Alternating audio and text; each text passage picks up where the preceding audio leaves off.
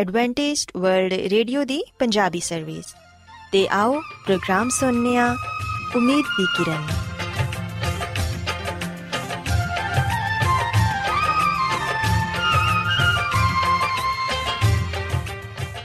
ਸਾਥਿਓ, ਮੈਂ ਤੁਹਾਡੀ ਮੇਜ਼ਬਾਨ ਫਰਾ ਸਲੀਮ, ਪ੍ਰੋਗਰਾਮ ਉਮੀਦ ਦੀ ਕਿਰਨ ਦੇ ਨਾਲ ਤੁਹਾਡੀ ਖidmat 'ਚ ਹਾਜ਼ਰ ਹਾਂ। ਮੇਰੇ ਵੱਲੋਂ ਪ੍ਰੋਗਰਾਮ ਸੁਣਨ ਵਾਲੇ ਸਾਰੇ ਸਾਥੀਆਂ ਨੂੰ ਮੇਰਾ ਪਿਆਰ ਭਰਾ ਸਲਾਮ, ਕਬੂਲ ਹੋਏ। ਸਾਥਿਓ ਉਮੀਦ ਕਰਨੀਆ ਕਿ ਤੁਸੀਂ ਸਾਰੇ ਖੁਦਾ ਤਾਲਾ ਦੇ ਫਜ਼ਲੋ ਕਰਮ ਨਾਲ ਖੈਰੀਅਤ ਨਾਲ ਹੋ ਤੇ ਸਾਡੀ ਇਹ ਦੁਆ ਹੈ ਕਿ ਤੁਸੀਂ ਸਦਾ ਖੁਸ਼ ਰਹੋ ਸਲਾਮਤ ਰਹੋ ਤੇ ਖੁਦਾ ਤਾਲਾ ਤੁਹਾਨੂੰ ਆਪਣੀਆਂ ਬਹੁਤ ਸਾਰੀਆਂ ਬਰਕਤਾਂ ਨਾਲ ਨਵਾਜ਼ੇ ਸਾਥਿਓ ਇਸ ਤੋਂ ਪਹਿਲਾਂ ਕਿ ਅੱਜ ਦੇ ਪ੍ਰੋਗਰਾਮ ਨੂੰ ਸ਼ੁਰੂ ਕੀਤਾ ਜਾਏ ਮੈਂ ਚਾਹਾਂਗੀ ਕਿ ਸਭ ਤੋਂ ਪਹਿਲੇ ਤੁਸੀਂ ਪ੍ਰੋਗਰਾਮ ਦੀ ਤਫਸੀਲ ਸੁਣ ਲਵੋ ਤੇ ਅੱਜ ਦੇ ਪ੍ਰੋਗਰਾਮ ਦੀ ਤਫਸੀਲ ਕੁਝ ਇਸ ਤਰ੍ਹਾਂ ਹੈ ਕਿ ਪ੍ਰੋਗਰਾਮ ਦਾ ਆਗਾਜ਼ ਇੱਕ ਗੀਤ ਨਾਲ ਹੋਏਗਾ ਤੇ ਗੀਤ ਦੇ ਬਾਅਦ ਸਿਹਤ ਦਾ ਪ੍ਰੋਗਰਾਮ ਤੰਦਰੁਸਤੀ, ਹਜ਼ਾਰ ਨਿਮਤ ਤੁਹਾਡੀ ਖidmat 'ਚ ਪੇਸ਼ ਕੀਤਾ ਜਾਏਗਾ ਤੇ ਸਿਹਤ ਦੇ ਹਵਾਲੇ ਤੋਂ ਤੁਹਾਨੂੰ ਮਫੀਦ مشਵਰੇ ਦਿੱਤੇ ਜਾਣਗੇ। ਜਿਨ੍ਹਾਂ ਤੇ ਅਮਲ ਕਰਕੇ ਤੁਸੀਂ ਨਾ ਸਿਰਫ ਆਪਣੀ, ਬਲਕਿ ਆਪਣੇ ਖਾਨਦਾਨ ਦੀ ਸਿਹਤ ਦਾ ਵੀ ਖਿਆਲ ਰੱਖ ਸਕਦੇ ਹੋ। ਤੇ ਸਾਥਿਓ, ਪ੍ਰੋਗਰਾਮ ਦੇ ਆਖਿਰ 'ਚ ਖੁਦਾ ਦੇ ਖਾਦਮ ਅਜ਼ਮਤ ਇਮਨੁਅਲ ਖੁਦਾਵੰਦ ਦੇ ਅਲਾਹੀ ਪਾਕਲਾਮ ਚੋਂ ਪੈਗਾਮ ਪੇਸ਼ ਕਰਨਗੇ। ਉਮੀਦ ਕਰਨੀਆ ਕਿ ਅੱਜ ਦੇ ਪੈਗਾਮ ਦੇ ਜ਼ਰੀਏ ਯਕੀਨਨ ਤੁਸੀਂ ਖੁਦਾਵੰਦ ਕੋਲੋਂ ਬਰਕਤ ਪਾਓਗੇ। ਸੋ ਆਓ ਸਾਥਿਓ, ਪ੍ਰੋਗਰਾਮ ਦਾ ਆਗਾਜ਼, ਇਸ ਰੂਹਾਨੀ ਗੀਤ ਨਾਲ ਕਰਨੇ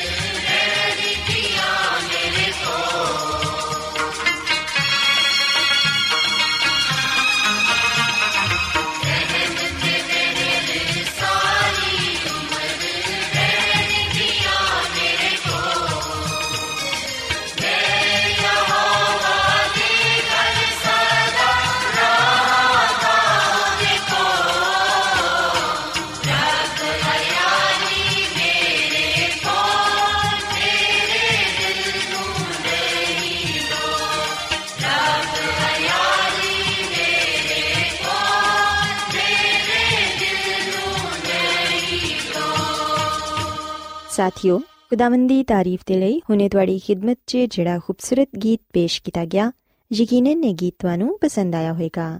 ਤੇ ਜਿਵੇਂ ਕਿ ਤੁਹਾਨੂੰ ਪਤਾ ਹੈ ਕਿ ਅੱਜ ਦੇ ਦਿਨ ਸਿਹਤ ਦਾ ਪ੍ਰੋਗਰਾਮ ਤੰਦਰੁਸਤੀ ਹਜ਼ਾਰ ਨਿਮਤ ਤੁਹਾਡੀ ਖਿਦਮਤ 'ਚ ਪੇਸ਼ ਕੀਤਾ ਜਾਂਦਾ ਹੈ ਸਾਥਿਓ, ਅੱਜ ਦੇ ਪ੍ਰੋਗਰਾਮ 'ਚ ਮੈਂ ਤੁਹਾਨੂੰ ਹਾਈ ਬਲੱਡ ਪ੍ਰੈਸ਼ਰ ਦੀ ਬਿਮਾਰੀ, ਇਹਦੇ ਇਲਾਜ ਤੇ ਬਚਾਓ ਦੇ ਬਾਰੇ ਦੱਸਾਂਗੀ।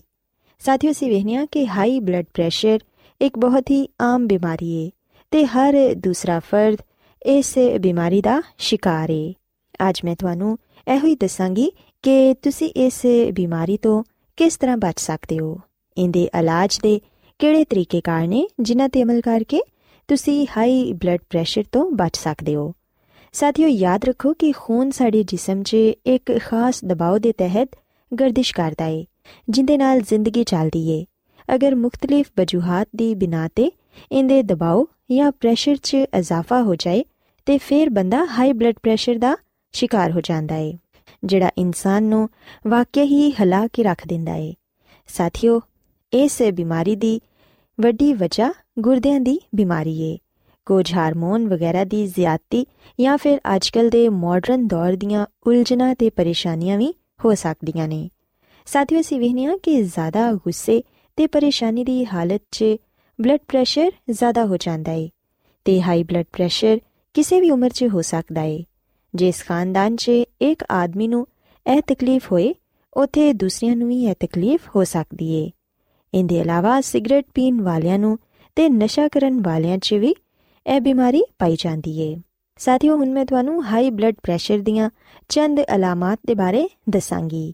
ਯਾਦ ਰੱਖੋ ਕਿ ਜਦੋਂ ਖੂਨ ਦਾ ਦਬਾਅ ਵੱਧਦਾ ਹੈ ਤੇ ਉਹਦੀ ਵੱਡੀ ਅਲਾਮਤ ਇਹ ਵੇ ਕਿ ਇਨਸਾਨ ਦਾ ਸਿਰ ਚਕਰਾਣਾ ਸ਼ੁਰੂ ਕਰ ਦਿੰਦਾ ਹੈ ਸਿਰ 'ਚ ਦਰਦ ਬਹੁਤ ਜ਼ਿਆਦਾ ਰਹਿੰਦੀ ਹੈ ਮਗਰ ਅਕਸਰ ਔਕਾਤ ਹਾਈ ਬਲੱਡ ਪ੍ਰੈਸ਼ਰ 'ਚ ਕੋਈ ਖਾਸ ਅਲਾਮਤ ਨਹੀਂ ਹੁੰਦੀ ਜਾਂ ਫਿਰ ਹਾਈ ਬਲੱਡ ਪ੍ਰੈਸ਼ਰ ਜਿਸ ਬਿਮਾਰੀ ਦੀ ਵਜ੍ਹਾ ਨਾਲ ਹੁੰਦਾ ਹੈ ਉਹਦੀ ਕੋਈ ਅਲਾਮਤ ਹੋ ਸਕਦੀ ਹੈ ਸਾਥੀਓ ਅਗਰ ਤੁਸੀਂ ਇਸ ਬਿਮਾਰੀ ਦਾ ਸ਼ਿਕਾਰ ਹੋ ਤੇ ਫਿਰ ਤੁਹਾਨੂੰ ਡਾਕਟਰ ਨਾਲ مشورہ ਕਰਨਾ ਚਾਹੀਦਾ ਹੈ ਮੁxtਲਿਫ ਉਮਰਾਂ 'ਚ ਨਾਰਮਲ ਬਲੱਡ ਪ੍ਰੈਸ਼ਰ ਦੀ ਰੀਡਿੰਗ ਮੁxtਲਿਫ ਹੁੰਦੀ ਹੈ ਸੋ ਇਸ ਲਈ ਜਦੋਂ ਤੁਹਾਨੂੰ ਮਹਿਸੂਸ ਹੋਏ ਕਿ ਤੁਹਾਡਾ ਸਿਰ ਬਹੁਤ ਚਕਰਾ ਰਿਹਾ ਹੈ ਸਿਰ 'ਚ ਦਰਦ ਹੋ ਰਹੀ ਹੈ ਤੇ ਫਿਰ ਸਾਥੀਓ ਜ਼ਰੂਰ ਡਾਕਟਰ ਕੋਲ ਜਾਓ ਤਾਂ ਕਿ ਉਹ ਤੁਹਾਡਾ ਬਲੱਡ ਪ੍ਰੈਸ਼ਰ ਚੈੱਕ ਕਰਕੇ ਤੁਹਾਨੂੰ ਇਲਾਜ ਦੇ ਬਾਰੇ ਦੱਸੇ। ਸਾਥੀਓ, ਯਾਦ ਰੱਖੋ ਕਿ ਚੰਦ ਗੱਲਾਂ ਤੇ ਅਮਲ ਕਰਕੇ ਅਸੀਂ ਹਾਈ ਬਲੱਡ ਪ੍ਰੈਸ਼ਰ ਤੇ ਦੂਸਰੀਆਂ ਬਿਮਾਰੀਆਂ ਤੋਂ ਬਚ ਸਕਨੇ ਆ ਸਭ ਤੋਂ ਪਹਿਲੀ ਗੱਲ ਹੈ ਕਿ ਸਾਨੂੰ ਹਰ ਰੋਜ਼ ਇਬਾਦਤ ਕਰਨੀ ਚਾਹੀਦੀ ਏ, ਜਿਹੜੇ ਲੋਕ ਖੁਦਾਵੰਦ ਤੇ ਯਕੀਨ ਰੱਖਦੇ ਨੇ ਤੇ ਉਹਨਾਂ ਦੀ ਬਾਰਗਾਹ 'ਚ ਝੁਕਦੇ ਨੇ, ਉਹ ਕਦੀ ਵੀ ਜ਼ਿਹਨੀ ਤਣਾਅ ਜਾਂ ਦਬਾਅ ਦਾ ਸ਼ਿਕਾਰ ਨਹੀਂ ਹੁੰਦੇ ਤੇ ਉਹਨਾਂ ਦਾ ਬਲੱਡ ਪ੍ਰੈਸ਼ਰ ਵੀ ਕੰਟਰੋਲ 'ਚ ਰਹਿੰਦਾ ਏ। ਇਸ ਲਈ ਜ਼ਰੂਰੀ ਹੈ ਕਿ ਨਜਾਤ ਦੇ ਲਈ ਖੁਦਾਵੰਦ ਤੇ ਭਰੋਸਾ ਕੀਤਾ ਜਾਏ ਤੇ ਇਬਾਦਤ ਨੂੰ ਆਪਣੀ ਜ਼ਿੰਦਗੀ ਦਾ ਮਾਮੂਲ ਬਣਾਇਆ ਜਾਏ। ਇਸੇ ਤਰ੍ਹਾਂ ਸਾਥੀਓ, ਹਰ ਕੰਮ ਤਵੱਜਾ ਧਿਆਨ ਤੇ ਸਬਰ ਦੇ ਨਾਲ ਕਰੋ। ਕੋਈ ਵੀ ਕੰਮ ਸ਼ੁਰੂ ਕਰਨ ਤੋਂ ਪਹਿਲੇ ਖੁਦਾਵੰਦ ਤੋਂ ਮਦਦ ਮੰਗੋ ਤੇ ਜਦੋਂ ਇੱਕ ਕੰਮ ਕਰਨ ਦਾ ਤਹਈਆ ਕਰ ਲਵੋ ਤੇ ਫਿਰ ਪੂਰੇ ਦਿਲ ਦੇ ਨਾਲ ਉਹ ਕੰਮ ਕਰੋ। ਪਰੇਸ਼ਾਨੀਆਂ ਨੂੰ ਤੇ ਫਿਕਰਾਂ ਨੂੰ ਆਪਣੇ ਜ਼ਿਹਨ ਚੋਂ ਕੱਢ ਦਵੋ। ਇਹਦੇ ਨਾਲ ਜ਼ਿੰਦਗੀ 'ਚ ਠਹਿਰਾਓ ਆਏਗਾ ਤੇ ਬਲੱਡ ਪ੍ਰੈਸ਼ਰ ਜੈਸੀ ਬਿਮਾਰੀ ਤੋਂ ਵੀ ਜਾਨ ਛੁੱਟ ਜਾਏਗੀ। ਸਾਥੀਓ, ਅਸੀਂ ਵੇਖਿਆ ਕਿ ਇਸ ਬਿਮਾਰੀ ਤੇ ਕਾਬੂ ਪਾਉਣ ਦੇ ਲਈ ਵਰਜ਼ਿਸ਼ ਵੀ ਬਹੁਤ ਹੀ ਜ਼ਰੂਰੀ ਹੈ ਜਿਸਮ ਨੂੰ ਤਰੋਤਾਜ਼ਾ ਤੇ ਜ਼ਿਹਨ ਨੂੰ ਸਾਫ਼ ਰੱਖਣ ਦੇ ਲਈ ਜਿਸਮਾਨੀ ਵਰਜ਼ਿਸ਼ ਤੇ ਸੈਰ ਦੀ ਬਹੁਤ ਹੀ ਅਹਿਮੀਅਤ ਹੈ ਸਵੇਰ ਦੀ ਸੈਰ ਸਾਰੇ ਦਿਨ ਦੇ ਕੰਮ ਦੇ ਲਈ ਬਹੁਤ ਬਿਹਤਰ ਹੈ ਇਹਦੇ ਨਾਲ ਖੂਨ ਦੀ ਗਰਦਿਸ਼ ਆਪਣੀ ਸਹੀ ਹਾਲਤ 'ਚ ਆ ਜਾਂਦੀ ਹੈ ਤੇ ਇਹਦੇ ਦਬਾਅ 'ਚ ਵੀ ਇਜ਼ਾਫਾ ਨਹੀਂ ਹੁੰਦਾ। ਸਾਥੀਓ, ਯਾਦ ਰੱਖੋ ਕਿ ਮੋਟਾਪਾ ਵਬਾਲੇ ਜਾਨ ਹੈ ਤੇ ਬਹੁਤ ਸਾਰੀਆਂ ਬਿਮਾਰੀਆਂ ਦੀ ਜੜ ਹੈ ਮੋٹے ਲੋਕ ਕਿਸੇ ਕੰਮ ਦੇ ਨਹੀਂ ਰਹਿੰਦੇ। ਤੇ ਆਪਣੇ ਆਪ ਤੋਂ ਵੀ ਫਾਰਿਗ ਹੋ ਜਾਂਦੇ ਨੇ। ਇਸ ਲਈ ਜ਼ਰੂਰੀ ਹੈ ਕਿ ਹਮੇਸ਼ਾ ਭੁੱਖ ਰੱਖ ਕੇ ਸਾਦਾ ਤੇ ਮਤਵਾਜ਼ਨ ਖਾਣਾ ਖਾਓ ਤੇ ਜ਼ਿਆਦਾ ਘਿਓ ਤੇ ਤੇਲ ਵਾਲੀਆਂ ਚੀਜ਼ਾਂ ਤੋਂ ਪਰਹੇਜ਼ ਕਰੋ। ਸਾਥੀਓ, ਤਹਿਕੀਕ ਦੇ ਮੁਤਾਬਿਕ ਇਹ ਗੱਲ ਸਾਬਿਤ ਹੋ ਚੁੱਕੀ ਹੈ ਕਿ ਸਿਗਰਟ ਨੋਸ਼ੀ ਕਰਨ ਵਾਲੇ ਹਜ਼ਰਤ ਬਲੱਡ ਪ੍ਰੈਸ਼ਰ ਦੀ ਬਿਮਾਰੀ ਦਾ ਸ਼ਿਕਾਰ ਰਹਿੰਦੇ ਨੇ। ਉਹਨਾਂ 'ਚ ਇਹ ਬਿਮਾਰੀ ਆਮ ਲੋਕਾਂ ਦੀ ਬਨਿਸਬਤ 10 ਗੁਣਾ ਜ਼ਿਆਦਾ ਪਾਈ ਜਾਂਦੀ ਹੈ ਇਸ ਲਈ ਜ਼ਰੂਰੀ ਹੈ ਕਿ ਸਿਗਰਟ ਨੋਸ਼ੀ ਤੋਂ ਅੱਜ ਹੀ ਤੌਬਾ ਕਰ ਲਵੋ। ਸਾਥੀਓ, ਜ਼ਿੰਦਗੀ ਖੁਦਾ ਪਾਕ ਦੀ ਨੇਮਤ ਹੈ ਤੇ ਅੱਛੀ ਸਿਹਤ ਉਹਨਾਂ ਦਾ ਅਨਮੋਲ ਖਜ਼ਾਨਾ ਹੈ ਸਿਹਤ ਨੂੰ ਅੱਛਾ ਰੱਖਣ ਦੇ ਲਈ ਅੱਜ ਹੀ ਸਿਗਰਟ ਨੋਸ਼ੀ ਨੂੰ ਤਰਕ ਕਰ ਦਿਵੋ। ਯਕੀਨਨ, ਜਦੋਂ ਤੁਸੀਂ ਇਸ ਤਰ੍ਹਾਂ ਕਰੋਗੇ ਤੇ ਫਿਰ ਤੁਸੀਂ ਬਹੁਤ ਸਾਰੀਆਂ ਬਿਮਾਰੀਆਂ ਤੋਂ ਮਹਿਫੂਜ਼ ਰਹਿ ਪਾਓਗੇ। ਇਹਦੇ ਇਲਾਵਾ ਸਾਥੀਓ ਮੈਂ ਤੁਹਾਨੂੰ ਇਹ ਵੀ ਦੱਸਣਾ ਚਾਹਾਂਗੀ ਕਿ ਖੁਰਾਕ 'ਚ ਨਮਕ ਦਾ ਇਸਤੇਮਾਲ ਵੀ ਘੱਟ ਤੋਂ ਘੱਟ ਕਰੋ। ਨਮਕ 'ਚ ਜਿਹੜਾ ਸੋਡੀਅਮ ਹੁੰਦਾ ਏ, ਉਹ ਬਲੱਡ ਪ੍ਰੈਸ਼ਰ ਵਧਾਉਣ 'ਚ ਅਹਿਮ ਕਿਰਦਾਰ ਅਦਾ ਕਰਦਾ ਏ। ਇਸ ਲਈ ਜ਼ਰੂਰੀ ਹੈ ਕਿ ਨਮਕ ਵਾਲੀਆਂ ਚੀਜ਼ਾਂ ਮਸਲਨ ਪਨੀਰ, ਪਕੌੜੇ, ਸਮੋਸੇ, ਚਟਪਟੇ ਖਾਣੇ, ਨਮਕੀਨ ਬਿਸਕਿਟ ਵਗੈਰਾ ਖਾਣ ਤੋਂ ਮੁਕੰਮਲ ਪਰਹੇਜ਼ ਕਰੋ ਤੇ ਆਪਣੀ ਖੁਰਾਕ 'ਚ ਐਸੀਆਂ ਚੀਜ਼ਾਂ ਵੀ ਸ਼ਾਮਿਲ ਨਾ ਕਰੋ। ਸਾਥੀਓ, ਅਸੀਂ ਵੇਖਨੀਆ ਕਿ ਹਾਈ ਬਲੱਡ ਪ੍ਰੈਸ਼ਰ ਅੱਜਕੱਲ ਬੜੀ ਤੇਜ਼ੀ ਨਾਲ ਫੈਲ ਰਿਹਾ ਹੈ ਮੁxtਲਿਫ ਕਿਸਮ ਦੀਆਂ ਪਰੇਸ਼ਾਨੀਆਂ ਤੇ ਫਿਕਰਾਂ ਤੇ ਵੈਸੇ ਹੀ ਇਸ ਦੌਰ 'ਚ ਹਰ ਮੋੜ ਤੇ ਆ ਜਾਂਦੀਆਂ ਨੇ। ਜ਼ਰਾ ਜਿਹੀ ਗੱਲ ਬਰਦਾਸ਼ਤ ਕਰਨਾ ਇਨਸਾਨ ਦੇ ਲਈ ਅੱਜ ਮੁਸ਼ਕਿਲ ਹੋ ਚੁੱਕਿਆ ਹੈ ਗੁੱਸਾ ਕੰਟਰੋਲ ਨਹੀਂ ਹੁੰਦਾ ਤੇ ਦੂਸਰਿਆਂ ਨਾਲ ਲੜਨ ਮਰਨ ਤੱਕ ਆਦਮੀ ਤਿਆਰ ਨਜ਼ਰ ਆਂਦਾ ਹੈ ਸਾਥੀਓ, ਜਦੋਂ ਸਾਡਾ ਰਵਈਆ ਇਸ ਤਰ੍ਹਾਂ ਦਾ ਹੁੰਦਾ ਹੈ ਤੇ ਫਿਰ ਇਨਸਾਨ ਹਾਈ ਬਲੱਡ ਪ੍ਰੈਸ਼ਰ 'ਚ ਯਕੀਨਨ ਮੁਬਤਲਾ ਹੋ ਜਾਂਦਾ ਹੈ ਇਹਦੇ ਇਲਾਵਾ ਚਟਪਟੀਆਂ ਗਜ਼ਾਵਾਂ ਦੇ ਇਸਤੇਮਾਲ ਨਾਲ ਵੀ ਜਿਸਮ ਤੇ ਅਜ਼ਾਫੀ ਬੋਝ ਪੈਂਦਾ ਹੈ ਤੇ ਇਨਸਾਨ ਬਲੱਡ ਪ੍ਰੈਸ਼ਰ ਦਾ ਸ਼ਿਕਾਰ ਹੋ ਜਾਂਦਾ ਹੈ ਸਾਥੀਓ ਬਲੱਡ ਪ੍ਰੈਸ਼ਰ ਘਟ ਕਰਨ ਦੇ ਲਈ ਬਹੁਤ ਸਾਰੀਆਂ ਦਵਾਈਆਂ ਵੀ ਮੌਜੂਦ ਨੇ ਲੇਕਿਨ ਦਵਾ ਇਸਤੇਮਾਲ ਕਰਨ ਤੋਂ ਪਹਿਲੇ ਆਪਣੇ ਡਾਕਟਰ ਨਾਲ ਜ਼ਰੂਰ ਰਾਬਤਾ ਕਰੋ ਕਿਉਂਕਿ ਡਾਕਟਰ ਹੀ ਤੁਹਾਨੂੰ ਸਹੀ مشورہ ਦੇ ਸਕਦਾ ਹੈ ਅਗਰ ਤੁਸੀਂ ਹਾਈ ਬਲੱਡ ਪ੍ਰੈਸ਼ਰ ਤੋਂ ਬਚਣਾ ਚਾਹੁੰਦੇ ਹੋ ਤੇ ਫਿਰ ਆਪਣੀ ਗਿਜ਼ਾ 'ਚ ਨਮਕ ਦਾ ਇਸਤੇਮਾਲ ਘੱਟ ਕਰੋ, ਸਬਜ਼ੀਆਂ ਦਾ ਤੇ ਫਲਾਂ ਦਾ ਇਸਤੇਮਾਲ ਜ਼ਿਆਦਾ ਕਰੋ, ਮਸਲਨ ਲੋਬੀਆ, ਆੜੂ, ਨਾਸ਼ਪਤੀ, ਕੇਲਾ, ਫਲੀਆਂ ਵਗੈਰਾ, ਇਹ ਚੀਜ਼ਾਂ ਉਹਨਾਂ ਲੋਕਾਂ ਦੇ ਲਈ ਬਹੁਤ ਹੀ ਫਾਇਦੇਮੰਦ ਨੇ, ਜਿਹੜੇ ਕਿ ਹਾਈ ਬਲੱਡ ਪ੍ਰੈਸ਼ਰ ਦਾ ਸ਼ਿਕਾਰ ਹੁੰਦੇ ਨੇ। ਵਰਜ਼ਿਸ਼ ਨੂੰ ਆਪਣੀ ਜ਼ਿੰਦਗੀ ਦਾ ਮਾਮੂਲ ਬਣਾਓ ਤੇ ਆਪਣੇ ਮਜ਼ਾਜ ਨੂੰ ਠੰਡਾ ਰੱਖੋ। ਸਾਥੀਓ, ਜਦੋਂ ਤੁਸੀਂ ਇਹਨਾਂ ਗੱਲਾਂ ਤੇ ਅਮਲ ਕਰੋਗੇ ਤੇ ਫਿਰ ਯਕੀਨਨ ਤੁਸੀਂ ਹਾਈ ਬਲੱਡ ਪ੍ਰੈਸ਼ਰ ਤੋਂ ਮਹਿਫੂਜ਼ ਰਹਿ ਪਾਓਗੇ। ਸੋ ਮੈਂ ਉਮੀਦ ਕਰਨੀਆ ਕਿ ਤੁਹਾਨੂੰ ਅੱਜ ਦਾ ਪ੍ਰੋਗਰਾਮ ਪਸੰਦ ਆਇਆ ਹੋਵੇਗਾ। ਮੇਰੀ ਇਹ ਦੁਆ ਹੈ ਕਿ ਖੁਦਾਵੰਦ ਖੁਦਾ ਤੁਹਾਡੇ ਨਾਲ ਹੋਣ ਤੇ ਤੁਹਾਨੂੰ ਸਾਰਿਆਂ ਨੂੰ ਬਹੁਤ ਸਾਰੀਆਂ ਬਰਕਤਾਂ ਨਾਲ ਨਵਾਜ਼ੇ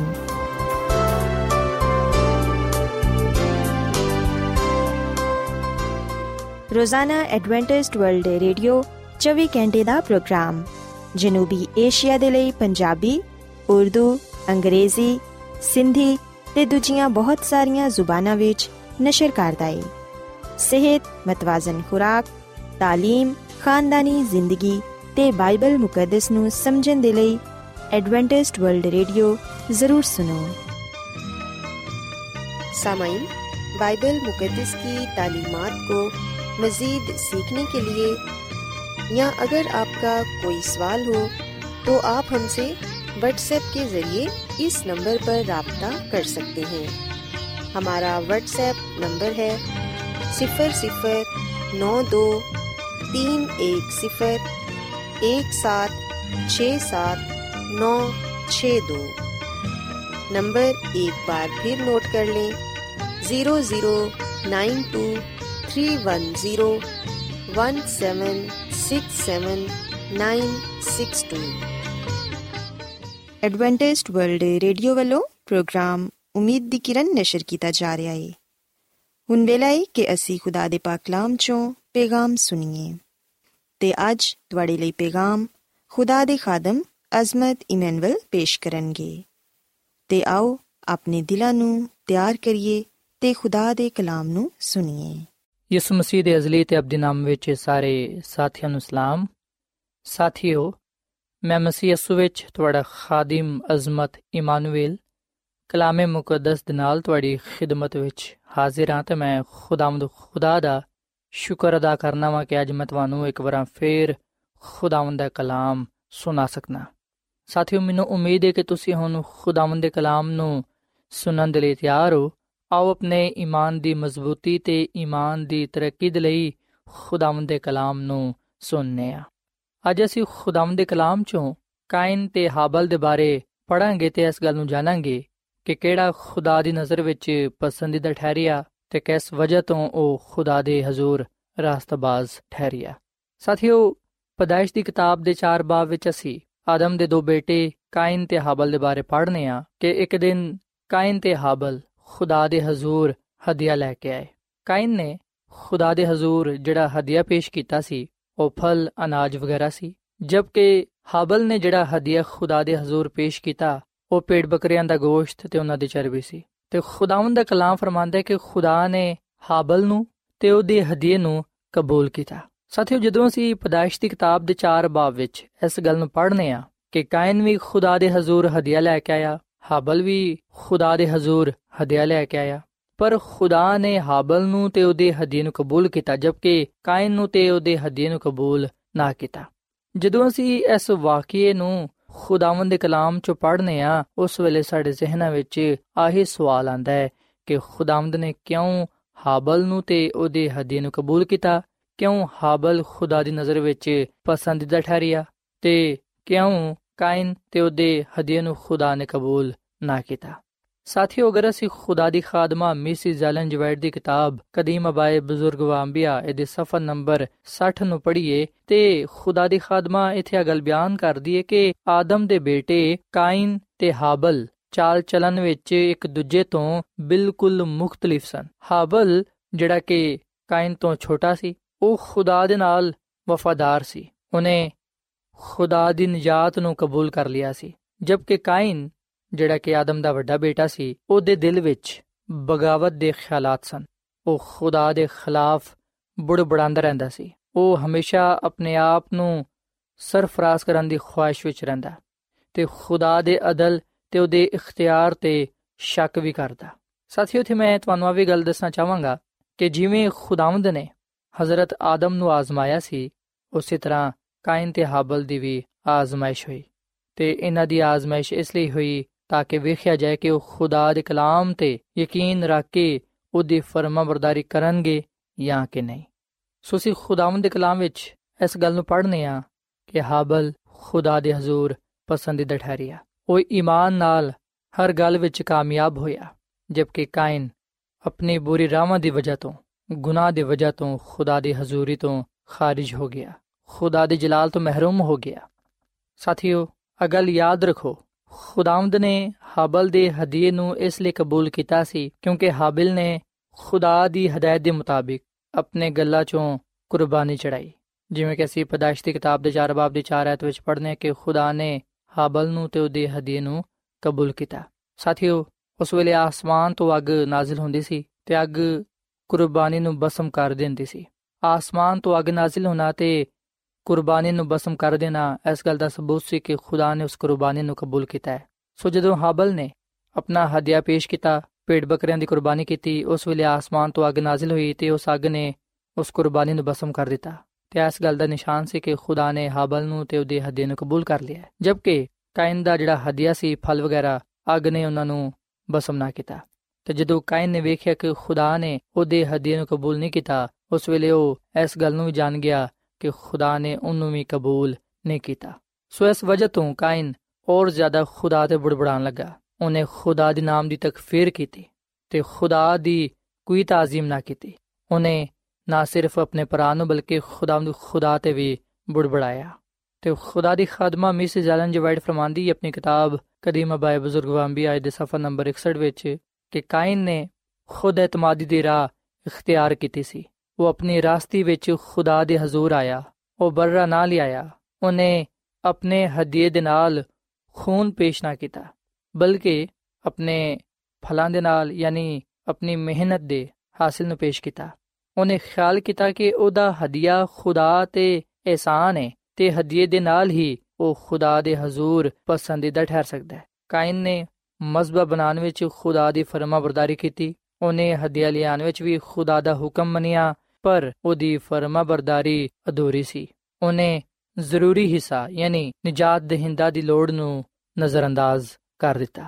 ਸਾਥੀਓ, ਖੁਦਾ ਦੀ ਖਾਦਮਾ ਮਿਸਿਸ ਐਲਨ ਜਵਾਈਟ ਸਾਨੂੰ ਇਹ ਗੱਲ ਦੱਸਦੀ ਹੈ ਕਿ ਕਾਇਨ ਨੂੰ ਤੇ ਉਹਦੇ ਹਦੀਏ ਨੂੰ ਖੁਦਾ ਨੇ ਇਸ ਲਈ ਕਬੂਲ ਨਹੀਂ ਕੀਤਾ ਸੀ, ਕਿਉਂਕਿ ਕਾਇਨ ਨੇ ਖੁਦ ਇਤਮਾਦੀ ਦੀ ਰਾਹ ਇਖਤਿਆਰ ਕਰ ਲਈ ਸੀ। ਉਹ ਆਪਣੇ ਆਪ ਨੂੰ ਬੜਾ ਰਾਸਤਬਾਜ਼ ਸਮਝਣ ਲੱਗਾ ਸੀ। ਉਹਨੇ ਖੁਦਾ ਦੀ ਹਦਾਇਤ ਨੂੰ, ਉਹਦੇ ਕਾਨੂੰਨ ਨੂੰ ਠੁਕਰਾ ਦਿੱਤਾ। ਤੇ ਆਪਣੇ ਕੰਮਾਂ ਦੇ ਨਾਲ ਖੁਦਾ ਦੀ ਬਖਸ਼ਿਸ਼ ਨੂੰ ਹਾਸਲ ਕਰਨ ਦੀ ਕੋਸ਼ਿਸ਼ ਕੀਤੀ। ਉਹਨੇ ਸੋਚਿਆ ਕਿ ਉਹਦਾ ਹਦੀਆ ਖੁਦਾ ਤੇ ਇਹਸਾਨ ਹੈ।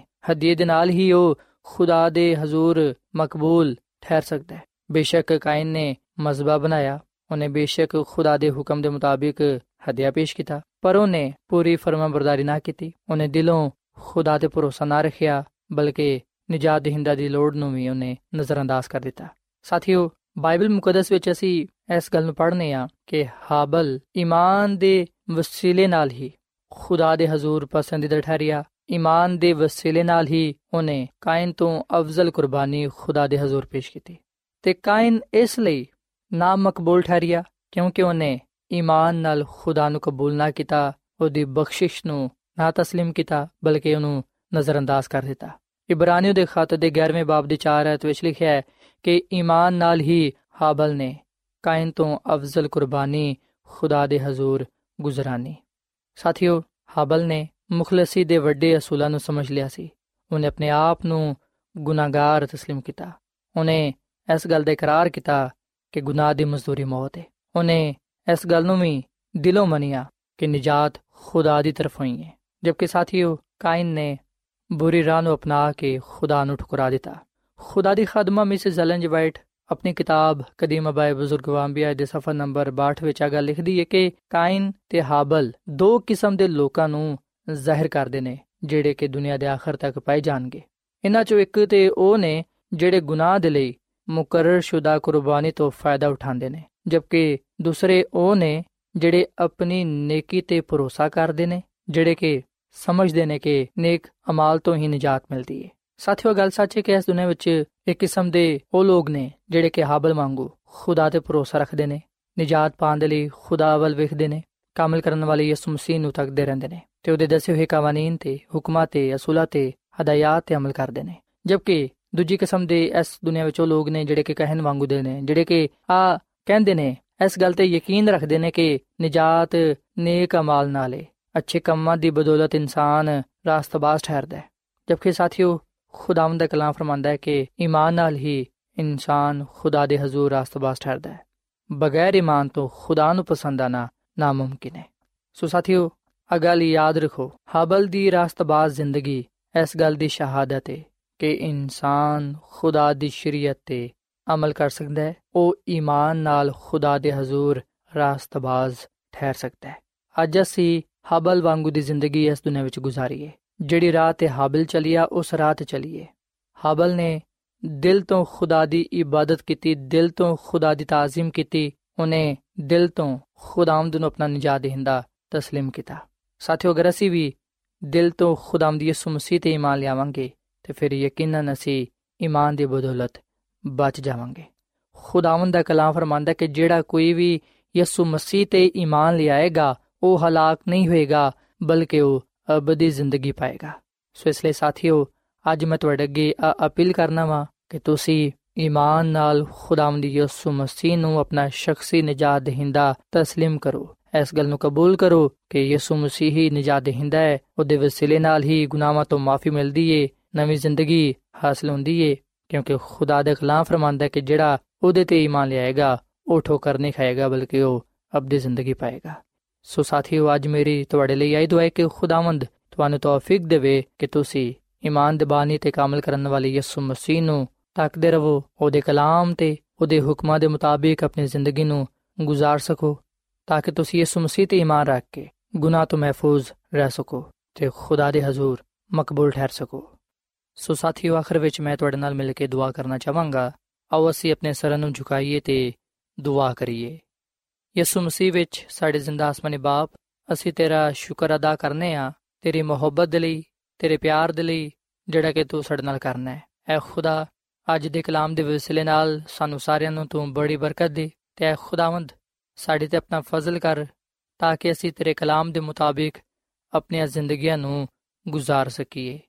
ਐ ਖੁਦਾਵੰਦ, ਮੈਂ ਦੁਆ ਕਰਨਾ ਵਾ, ਇਹਨਾਂ ਪਰਾਵਾਂ ਵਾਸਤੇ, ਇਹਨਾਂ ਪੈਨਾ ਵਾਸਤੇ, ਜਿਨ੍ਹਾਂ ਨੇ ਤੇਰੇ ਕਲਾਮ ਨੂੰ ਸੁਨਿਆ ਹੈ ਐ ਖੁਦਾਵੰਦ ਇਹਨਾਂ ਨੂੰ ਤੂੰ ਬੜੀ ਬਰਕਤ ਦੇ ਇਹਨਾਂ ਦੇ ਰੋਜ਼ਗਾਰ ਵਿੱਚ ਕਾਰੋਬਾਰ ਵਿੱਚ ਬਰਕਤ ਪਾ ਰੁਪਏ ਪੈਸੇ ਵਿੱਚ ਬਰਕਤ ਪਾ ਇਹਨਾਂ ਦੇ ਘਰ ਚੋਂ ਹਰ ਤਰ੍ਹਾਂ ਦੀ ਬਿਮਾਰੀ ਨੂੰ ਦੂਰ ਕਰ ਤਾਂ ਕਿ ਆ ਲੋਗ ਤੇਰੇ ਵਿੱਚ ਕਾਇਮ ਉਦਾਇਮ ਰਹਿੰਦੇ ਹੋਇਆਂ ਤੇਰੇ ਨਾਮ ਨੂੰ ਇੱਜ਼ਤ ਤੇ ਜਲਾਲ ਦੇਣ ਐ ਖੁਦਾਵੰਦ ਤੂੰ ਸਾਡੇ ਨਾਲ ਹੋ ਤੇ ਸਾਨੂੰ ਆਪਣੇ ਨਾਲ ਹਮੇਸ਼ਾ ਵਫਾਦਾਰ ਰਹਿਣ ਦੀ ਤੌਫੀਕ عطا ਫਰਮਾ ਆ ਸਭ ਕੁਝ ਮੰਗ ਲੈਨੇ ਆ ਤੇਰੇ ਪਿਆਰੇ ਬੇਟੇ ਖੁਦਾਵੰਦ ਯਿਸੂ ਮਸੀਹ ਦੇ ਨਾਮ ਦੇ ਵਸਿਲੇ ਨਾਲ ਆਮੀਨ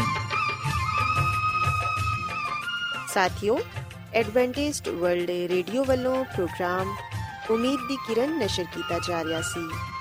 ਉਮੀਦ ਕਰਨੇ ਆ ਕਿ ਅੱਜ ਦਾ ਪ੍ਰੋਗਰਾਮ ਯਕੀਨਨ ਤੁਹਾਨੂੰ ਪਸੰਦ ਆਇਆ ਹੋਵੇਗਾ।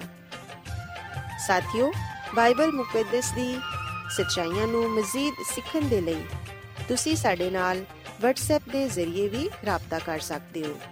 ਸਾਡਾ WhatsApp ਨੰਬਰ ਹੈ 0092 310 1767 ਨੰਬਰ ਇੱਕ ਵਾਰੀ ਫੇਰ ਲਿਖ ਲਵੋ। 009231701767 ਸਾਥਿਓ, ਕੱਲ ਇਸੇ ਵੇਲੇ ਤੇ ਇਸੇ ਫ੍ਰੀਕਵੈਂਸੀ ਤੇ ਦੁਬਾਰਾ ਤੁਹਾਡੇ ਨਾਲ ਮੁਲਾਕਾਤ ਹੋਏਗੀ। ਹੁਣ ਆਪਣੀ ਮੇਜ਼ਬਾਨ ਫਰਾਸਲੀਮ ਨੂੰ ਇਜਾਜ਼ਤ ਦਿਓ ਰੱਬ ਰਾਖਾ